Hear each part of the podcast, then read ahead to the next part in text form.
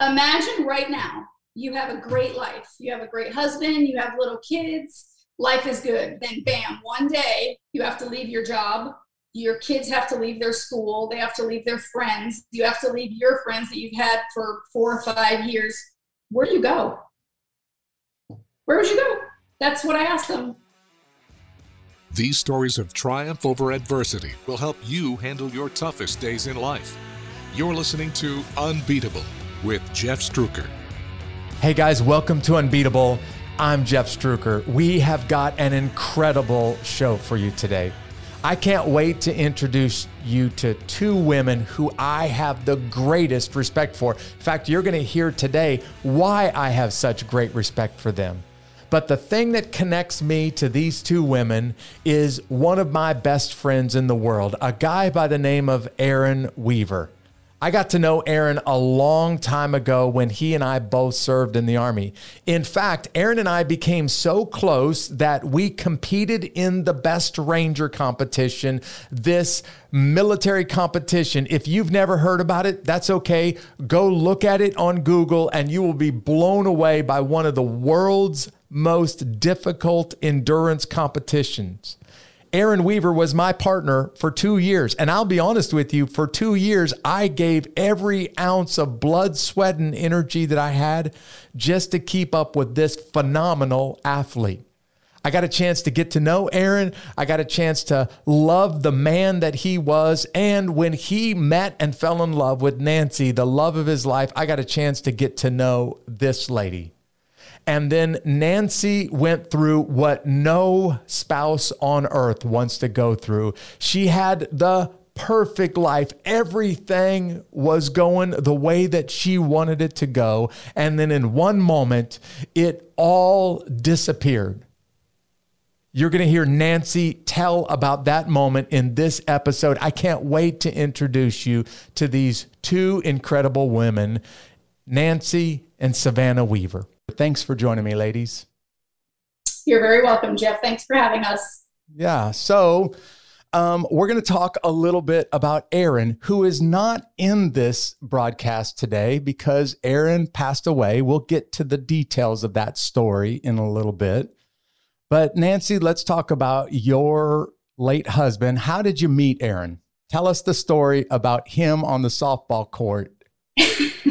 so, I met Aaron Weaver when I was in my early 20s and I was playing softball for the local newspaper where I worked. Aaron's father, Mike, also worked at the newspaper, and we were there at a softball practice in Crystal River, Florida.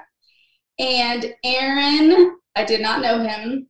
Uh, you know, we saw this young, buff man riding up on his bicycle. He had on his black Ranger shorts, that's all he had on, uh, and a CamelBak, you know, feeding him his water. It was 100 degrees in Florida, and he came riding up on his bike, and we all were like, who in the world is that? And he came strutting out onto the softball field, you know, as an army, as an ex-army ranger, didn't have an ounce of fat on him, very confident, um, you know, very poised, and that's how I met him. Yeah, you can just imagine if you're listening to this episode, this guy rolls up with uh, nothing but a very tight shorts, very tight booty shorts on, basically on a bicycle in the middle of a softball game. And of course, every head is going to turn because of how stunningly good looking this guy is. Aaron and I had a chance to work together for a long time in the Army. I loved him. He is, um, without a doubt, one of my best friends. And in fact, for those of you who don't know it, we named our oldest son after him. So you guys met on a softball court, very unusual way to run into each other, but um, fell in love, got married. Tell us about the marriage, but specifically tell us about the first year or two married to a guy who now goes back into the army. Okay, so uh, when I met Aaron, I had a four year old son. His name is Austin. And Aaron and Austin hit it off instantly. They became best friends.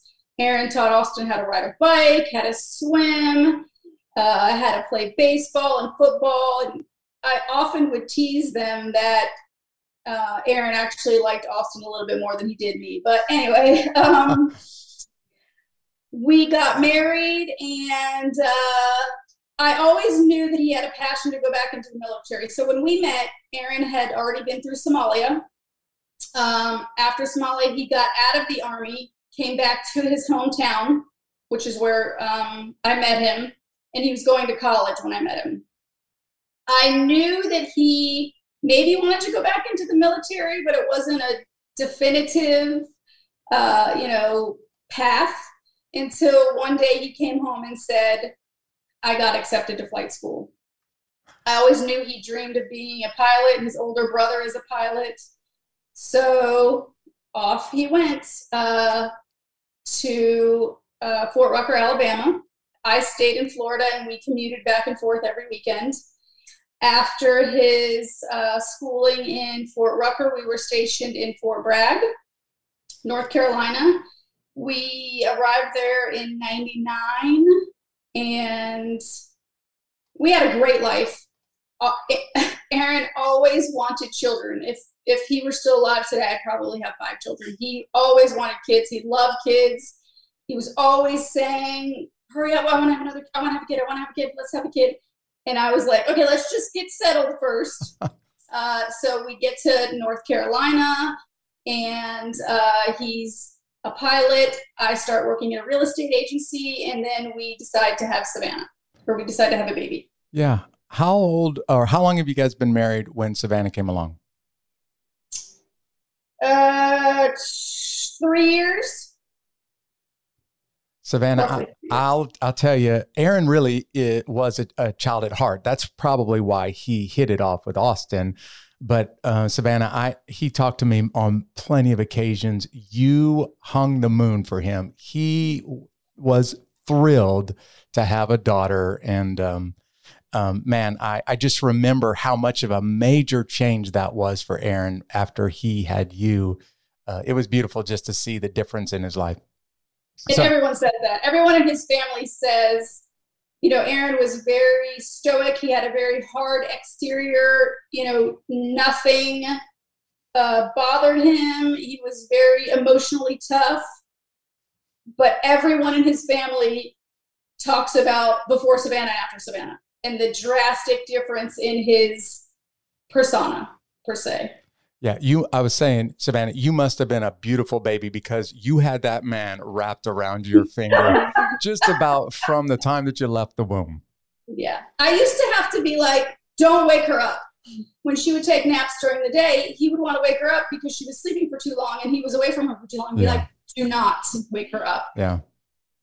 So at, at, this point, you're in North Carolina. Aaron is in the army. He he kind of pulled the bait and switch on you, right? Because when you guys got married, he was not in the army, and then came home and said, "Hey, guess what? I just got accepted, and I'm on my way to be a pilot."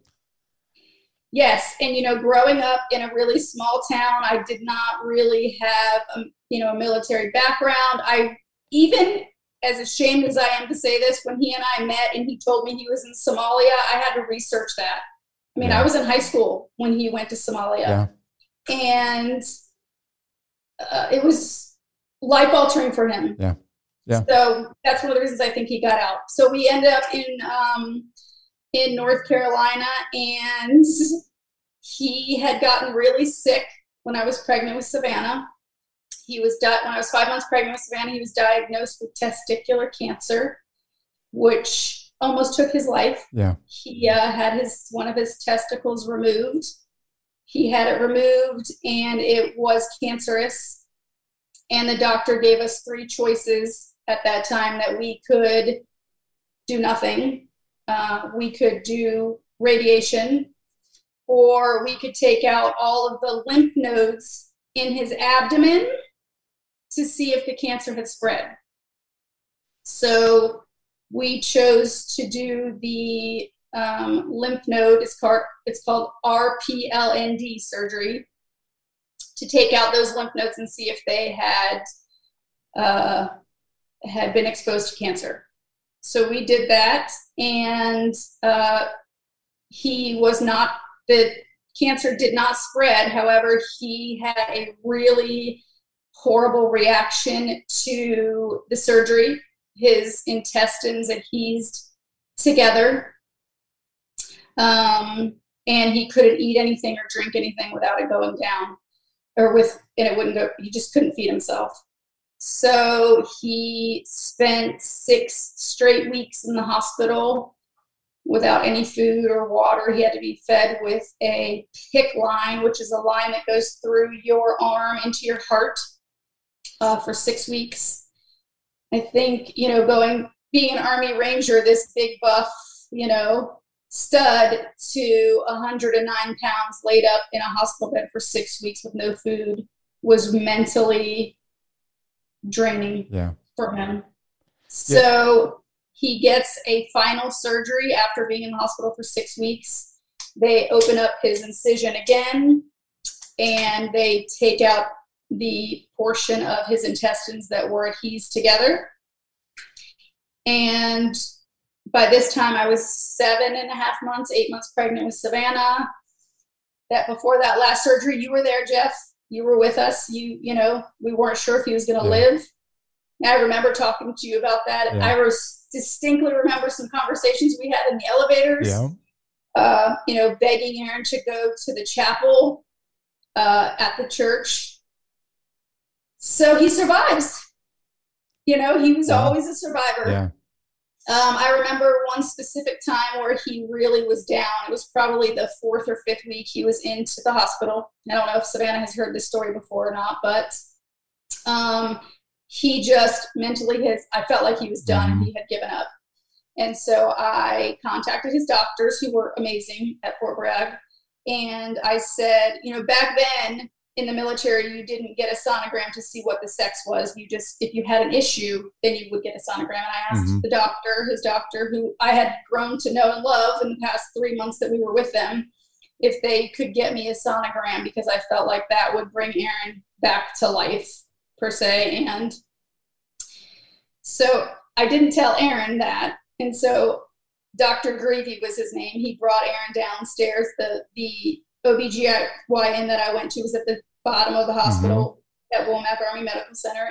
And so here comes Aaron with 109 pounds in this um, hospital gown, dragging his PICC line on a, you know, it almost looked like an IV. Mm-hmm. Pissed off because he has, he just doesn't want to be there and he, he has no idea where he's going. And so he meets me in the OBGYN and we get the sonogram and I remember laying there just being like, please let it be a girl, please yeah. let it be a girl, because yeah. I wanted a girl so bad. And um, it ended up being a girl, obviously. And he was so ecstatic. They gave us a printout. You know, back then it wasn't the greatest, but you could still see her face. And I blew that picture up in into an eight by ten, and I took, uh, I made copies of it, like twenty copies of it, and I posted it all over his hospital bed yeah. or all over his hospital room. Yeah. Savannah, you probably really did become the motivation that saved your daddy's life because in that hospital bed, it just looked bleak and everything that they did, it was going from bad to worse for him. And you were the thing that caused him to be, stay motivated and to get and to recover. Nancy, I, I, I love to do this little segment in um, this podcast, and it's just a way of having a little bit of fun with each other. But I, I hope that the listeners now are hearing this. You're uh, seven or eight months pregnant, your husband is on his deathbed, you've got a child at home, you're trying to keep it all together, and you're a busy mom eh, who's basically trying to take care of things all by themselves. That happens to many military families when a, a service member is gone overseas, the spouse is at home and have to be both mom and dad at the same time, have to handle all of the emergencies, take care of all the stuff. So I was thinking, uh, we do this little segment called a high five, and this is where I, we just kind of count down the top five uh, challenges that maybe you would have been going through as a busy mom trying to take care of everything. In fact, I was just thinking, you know, not long ago the Olympics wrapped up.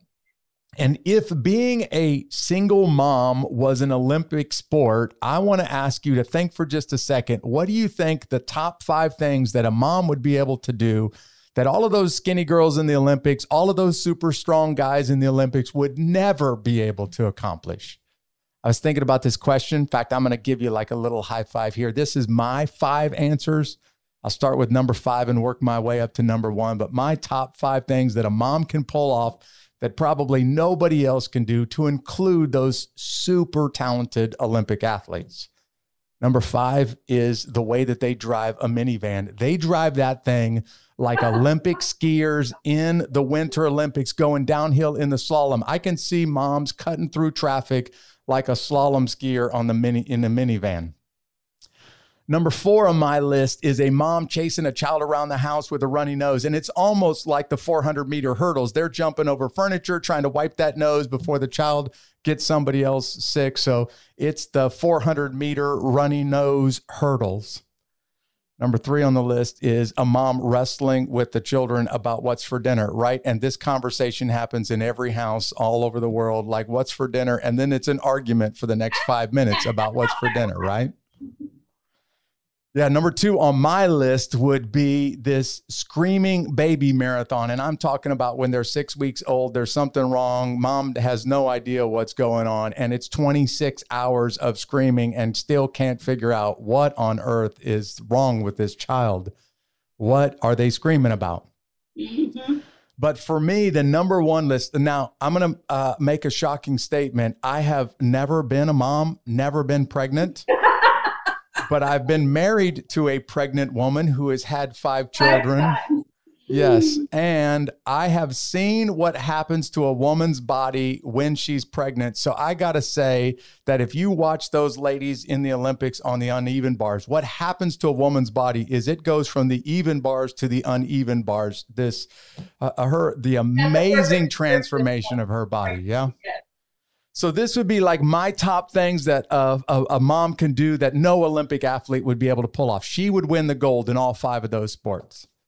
But let me ask you, Nancy. I agree. I would have to say all of the above. That would yeah. be my choice. yeah, I was going to say it, you you know this being a a busy stay at home mom or a busy mom with all of those responsibilities, it's intense the pressure that's on you. It's if, very intense, and you are. I've said this to other people too. You make every decision good, the bad. You're the good parent, the bad parent.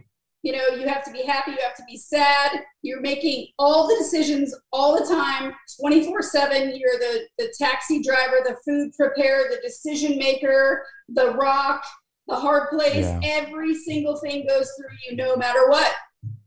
Yeah, and the the just the pressure of that is overwhelming. Now let's add to the pressure of that combat because um, I want people to understand your story. It doesn't stop with Aaron having cancer. It's it's amazing to think that this guy who was really one of the most talented athletically, one of the most athletically talented men I've ever met in my life. Professional athletes would struggle to keep up with Aaron Weaver, and I'm not exaggerating here.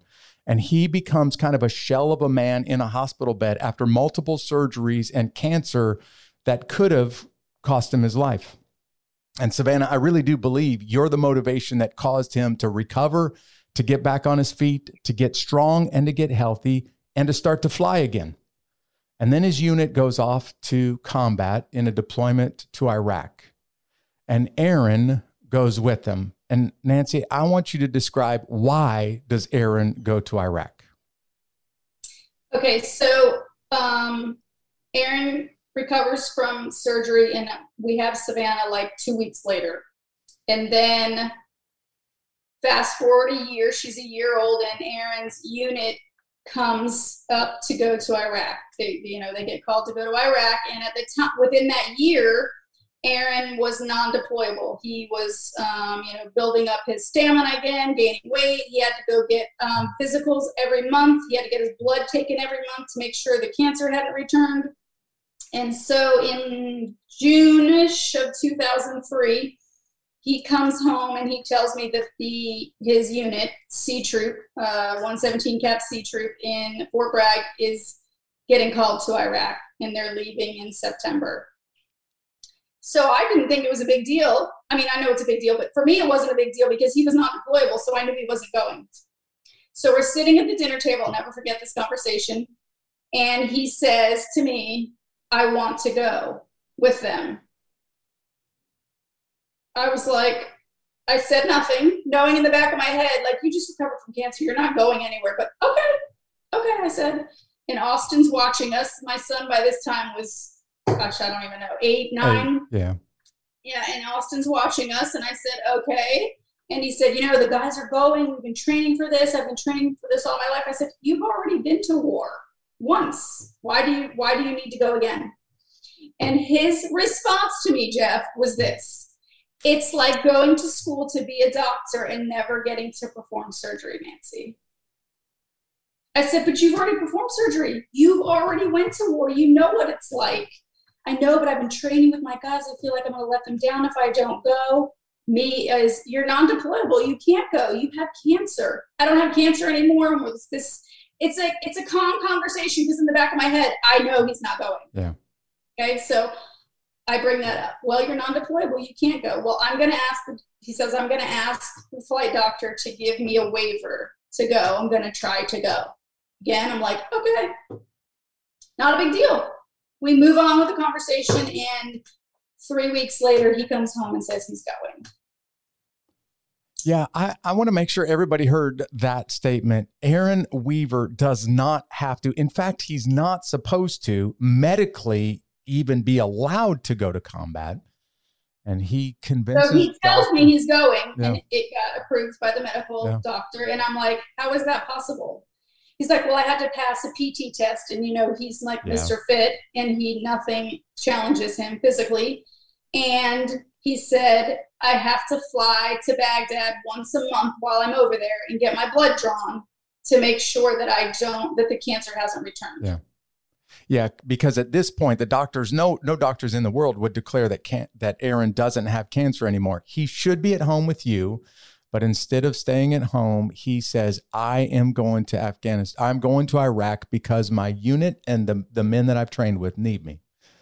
Correct. Now, Savannah, do you at this point um, you're about a year old, right? When he leaves, maybe a little bit older than a year. He he left September first, and it was a one week after her first okay. birthday. Yeah. So one of my questions for you, Savannah, is: Do you have any memories? Is there anything that you can really remember about your father? Honestly, I don't have a single memory of my father. I mean, I can watch all the videos in the world or see all the pictures in the world or hear all the stories that everyone tells me, but nothing really sparks a memory in my head at yeah. all. So it's kind of hard. Yeah. Yeah. And I, I want to spend a few moments on that in just a second. But Nancy, would you describe where you are on January 8th, 2004? What are you doing when you get notified? Okay, so I am working at Townsend Real Estate in Fayetteville, North Carolina, in the sales department, the sales building. There's a sales building and a rental building, and they're next to each other. They're separated by a long sidewalk that's about 50 feet. So I'm working it that day. And that morning, one of my friends from Fort Bragg calls me, one of the other pilots' wives, at work, and she had asked me if I had heard from Aaron that day, which thinking back now, you know, I I, the time I didn't think it was a strange question because Aaron called me, called us every single day from Iraq. He would walk a mile to use the phone and walk a mile back every single day. So I hadn't really, and I just, you know, told her no, and we we got off the phone. Later that evening, I or later that afternoon at work, I was going to run an errand for my boss, and I pulled out of the parking lot of Townsend Real Estate and I remember seeing a police car as I was pulling out. And I remember thinking to myself, wow, those police those Fayetteville police cars really look like military police cars. I remember that exact thought. I go and do my errand. 20 minutes later, I'm coming back and I pull into Townsend Real Estate and I am walking up to go inside. I've got, I think I had my lunch, I had my purse, and I, it was either my lunch or some ice cream because our boss always asked me to get him ice cream. And out of the office comes my office manager, Doris, and she said, There's someone in the rental building that wants to speak with us. Didn't think it was a big deal. I said, Okay, let me put my stuff down. She's like, Well, let's just go over there now. Not a big deal. I said, Okay, so we turn around and we are going down the sidewalk towards the rental building, and I see the police car that I think is a Fayetteville police car. Again, it's still in the drive, you know, in, in front of the building, and it registers with me what's going on. And I just stopped and I looked at Doris and I said, "Is he alive?" And she, I could, she had her sunglasses on and she's got tears running down her eyes, and she said, "I don't know." And I just dropped everything. I, I can remember exactly what I was wearing everything. I dropped everything in my hands and I just started running to the rental building. Our office was on the top, so I fling open the bottom door. I'm running up the stairs. I fling open the top stairs into the rental office, and there's those men in uniform that everybody talks mm-hmm. about. There was three of them all dressed up, and I was like, no, no, no, no, no, no, this is not happening. I turn or turn back around to go back down the stairs like i'm not i don't want to hear this. I don't want to be part of this. And doris is coming up the stairs and she's like you have to go inside. So i go inside. These three gentlemen um, tell me that aaron passed away on a blackhawk. And you know that morning when i woke up all over the news stations were a Black Hawk that had crashed mm-hmm. and eight soldiers were killed. It was all over the news. It was over the radio on the way to work. But I didn't think twice about it because Aaron didn't fly Black Hawks. So I just went with it through, through my day. So when these men are telling me that Aaron passed away on a Black Hawk, I kept telling them that they were wrong. He didn't fly Black Hawks. I told them that Aaron's brother was a Black Hawk pilot who was also in Iraq. And I think that they have them confused repeatedly i kept saying that. They kept telling me that you know it was definitely him. Do i know why he might have been on the black hawk? Um, and i just kept arguing with them. I just kept saying it's not him. Like you've got the wrong person. He didn't fly Black blackhawks and i guess half an hour into this battle me saying this isn't happening to them calmly saying it was him this just back and forth and back and forth um, Aaron's lieutenant, who had come back to the States early, his name is Mike Zendejas. At the time, he was a lieutenant. Lieutenant Zendejas came in the rental building and he was all in dressed up in his dress greens. You know, and Mike had been to our house so many mm-hmm. times for dinner, and we had gone places with him. He was a single soldier at the time, and Aaron was always inviting the single soldiers over for dinner because he didn't want them to be alone, or they would go places with us. And when I saw Mike come in the door, in his dress greens. Um, I knew that it was true because yeah. I knew that Mike would not be there if yeah. it wasn't true. Yeah. And so at that time, it was like complete meltdown. Yeah, I want to explain to the listeners. So, Aaron doesn't have to be in Iraq. In fact, probably medically speaking, shouldn't be in Iraq. Should but con- there, right? convinces doctors to let him go. And then, Nancy, you get notified that a Black Hawk helicopter has been shot down uh, by enemy fire. Actually, a medical helicopter that's not considered, um, you know, uh, a, a, a, legitimate target in war. Yeah. A threat, is, yeah. Is shot down and Aaron doesn't fly Blackhawks. He is a helicopter pilot, but he doesn't fly Blackhawks. So it's only natural to think that can't possibly be my husband until you learn why Aaron is on that Blackhawk, right? And Correct. why is Aaron on the Blackhawk that gets shot down in Fallujah, Iraq in January of 2004? So Aaron is on the medevac because he is flying to Baghdad to get his blood taken to see if his cancer had returned. It was one of the stipulations that allowed him to go. And the story that I've heard from the soldiers that were there, his, you know, his crew, he was late that day. That the person that was taking him didn't get up on time, and he was late. And um, he, his name was Craig, ironically, and Craig drove him to the uh, helicopter site where they were supposed to pick him up and they were late and the helicopter was already off the ground and it landed again so he could get on. Yeah. Yeah, what you're hearing right now is Aaron really is the kind of husband that everybody dreams to marry. He is the kind of dad who is so over the moon about his daughter that everybody wants to have a daddy like that. He's the dream husband, dream dad, and all of a sudden your dreams become nightmares when you just learn I've just lost my husband who really didn't have to be in combat in the first place. Um, Savannah, do you remember learning about, or when did it actually become? Uh, when did you finally understand that your your your father was gone?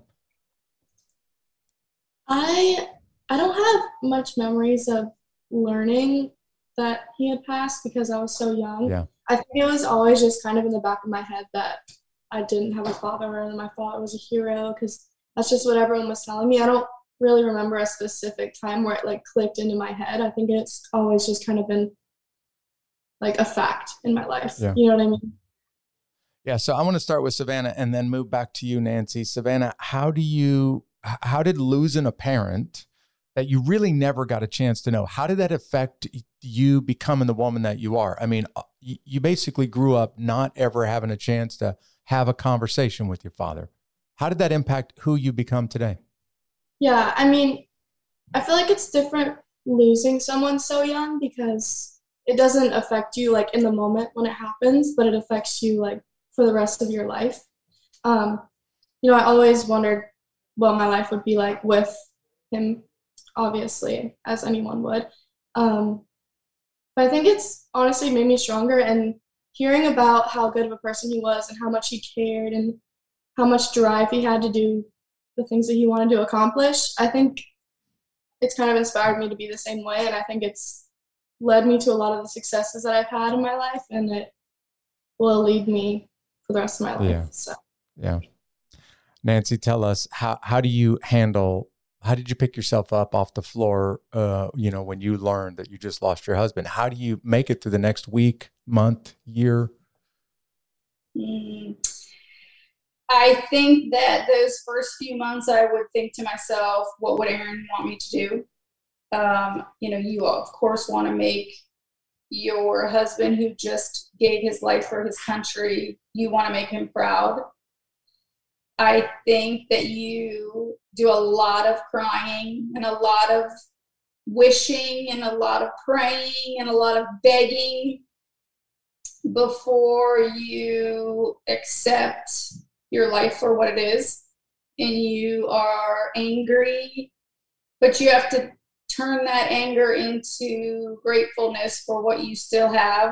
Um, I was very grateful that I had Savannah and Austin. I was grateful for a military community that picked me up and helped me, you know, when I needed it the most. I was grateful for um, the financial support the military gave me that they, they still do for me and the children you know, I get asked all the time, this is what happens when I meet someone or when I become friends with someone. We live in a small town. We live in, this, in the town that where Aaron and I grew up. And um, our, our history obviously is, is fairly well known. And when I make friends, it takes about a month, maybe six weeks before people get up the courage to say, tell me what that day was like. Mm-hmm. What was it like for you? And my answer is, you know, I've done a few speaking engagements. My answer is this Imagine right now you have a great life. You have a great husband, you have little kids, life is good. You're, you have a great job, your kids have friends all over the neighborhood, and then bam, one day your husband dies, you have to leave your job, your kids have to leave their school, they have to leave their friends, you have to leave your friends that you've had for four or five years. Where do you go? where would you go? That's what I asked them. So you just can't give up.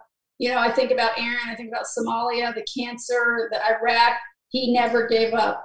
And so I guess that I carried that motto, for lack of a better word. You know, he used to say to Austin all the time that just suck it up, Austin. So that's what we say yeah. to each other. That's what we would say to each other. And that's what I would say to myself. Yeah.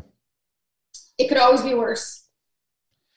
Um, I, I didn't tell you guys this. You are the second guests ever on this podcast that's entitled Unbeatable. And the reason why you guys are being interviewed is because you really are women who I have the greatest respect for. And it's not what you went through, it's how you handled what you went through. It's the women that you become today that makes me respect you both so much because let's just be honest, Savannah, your life could have wa- gone down a really dark path.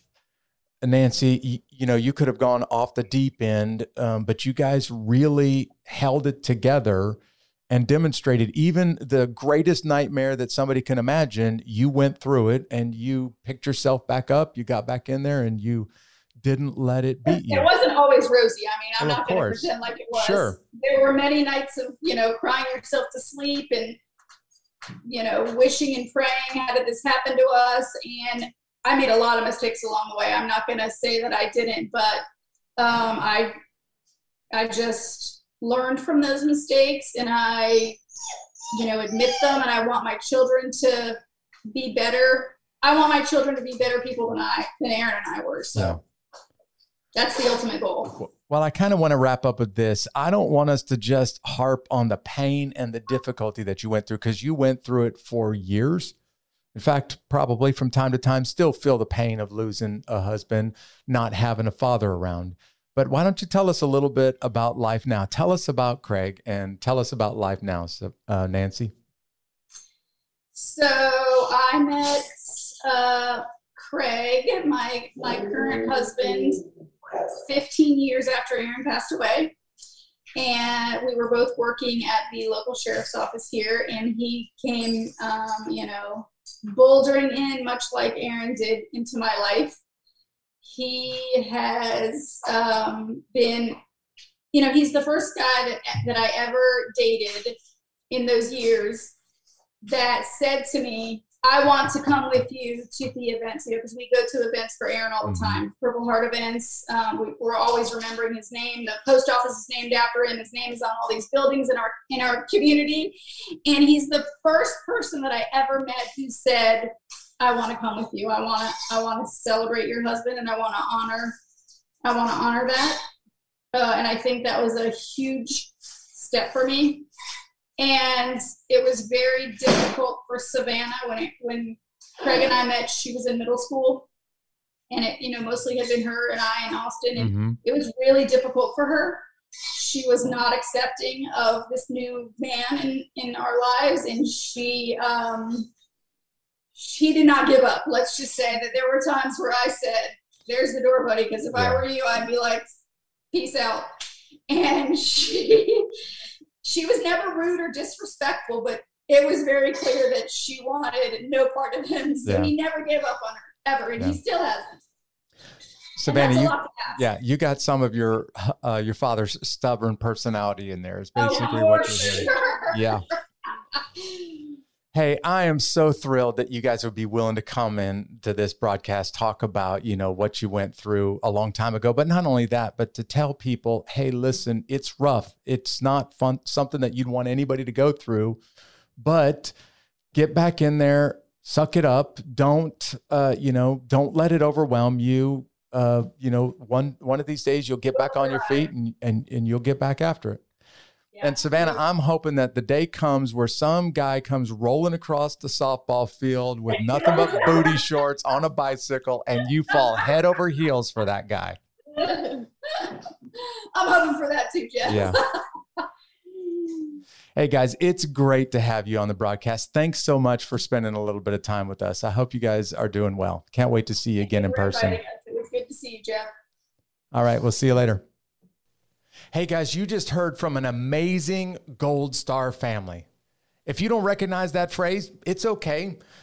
Gold Star families are those families that have lost a service member from the Marines or the Air Force or the Navy or the Army in combat.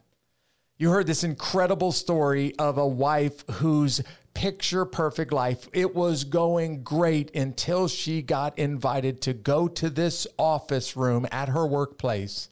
And there were some guys in uniform there to tell her that her husband had just been killed in combat. You heard from a daughter who really never got a chance to know her father.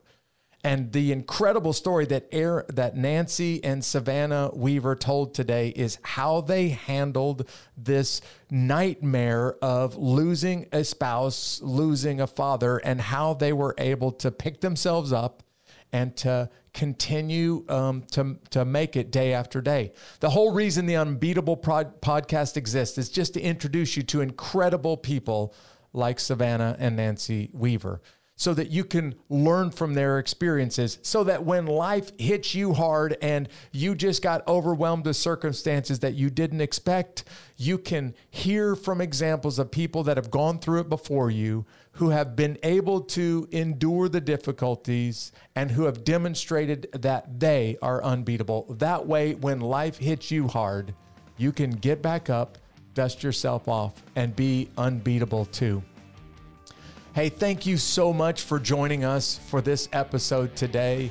You can find this podcast on social media everywhere. Just look for at Unbeatable Podcast. Thanks for joining us with this episode. Before we go, I want to leave you with the final thought for this week. You heard Aaron and Nancy say this to each other when their life got difficult. Because they're unbeatable, they would look each other in the eyes and they would say, Suck it up. Thanks for joining us. I'll see you back here next week.